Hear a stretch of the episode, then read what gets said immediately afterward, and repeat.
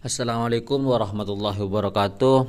Pada kesempatan kali ini saya akan menjawab soal UAS yang nomor 4 yang mana yang berisi pertanyaan tentang Pak Kosim salah seorang kepala desa di Bangkalan Madura bermaksud mendirikan BUMDes di desanya. Namun beliau tidak banyak paham tentang BUMDes. Dapatkah kamu memberikan advice kepada Pak Kosim tentang seluk-beluk BUMDes cara pendirian, jenis usaha, struktur organisasi BUMDes, dan peluang BUMDes dalam meningkatkan perekonomian desa Pak Kosim. Nah, saya memahami dari soal ini bahwasannya yang menjadi pokok pembahasan adalah seorang kepala desa yang mungkin tidak terlalu paham tentang BUMDes.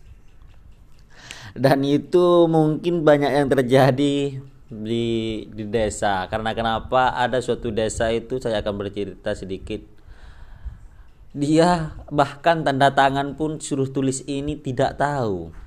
Suruh tanda tangan pun dia cuman tentang coreng seperti yang nggak jelas seperti itu. Atau suruh nulis tulisannya tulisannya kepala desa itu jelek. Karena kenapa dia tidak karena tidak lulusan tinggi atau tidak sarjana atau lulusan SMA, SM, SD pun dulu itu bisa menjadi kepala desa. Lah, saya memahami dari sini bahwasanya diboleh-bolehkan saja asal ya dari dari dari keter, dari pertanyaan di sini boleh untuk berargumentasi kepada kepada kepala desa untuk menyampaikan pendapat atau cara-cara pendirian BUMDes kepada kepala desa dengan tujuan desa tersebut agar menjadi lebih baik lagi. Kenapa tidak boleh? Kenapa harus tidak boleh untuk melakukan atau menerangkan sebeluk-beluknya tentang BUMDes kepada kepala desa? Itu boleh banget, bukan tidak boleh. Karena kenapa? Untuk kebaikan desa itu sendiri. Dan apa gunanya ada musyawarah atau musdes di desa? Kalau ten, kalau bukan untuk membahas tentang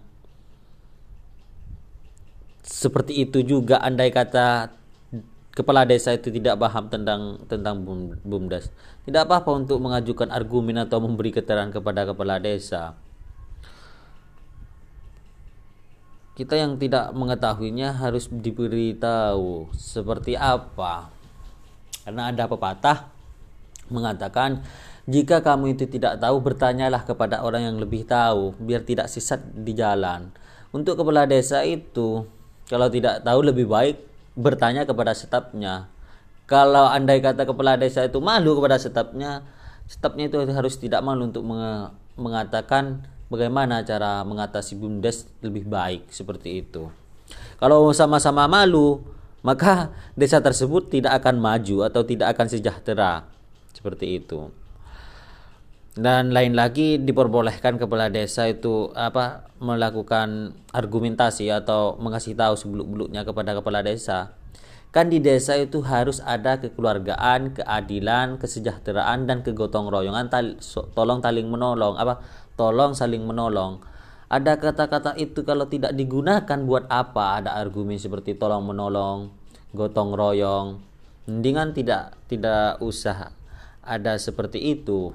Kalau tidak boleh berargumentasi atau tidak boleh memberitahu kepada kepala desa tersebut tentang bumdes. Maka kesimpulan saya bahwasanya boleh untuk mengasih tahu untuk apa dengan tujuan desa itu lebih maju dan tingkat kemakmuran itu dan juga kesejahteraan desa tersebut.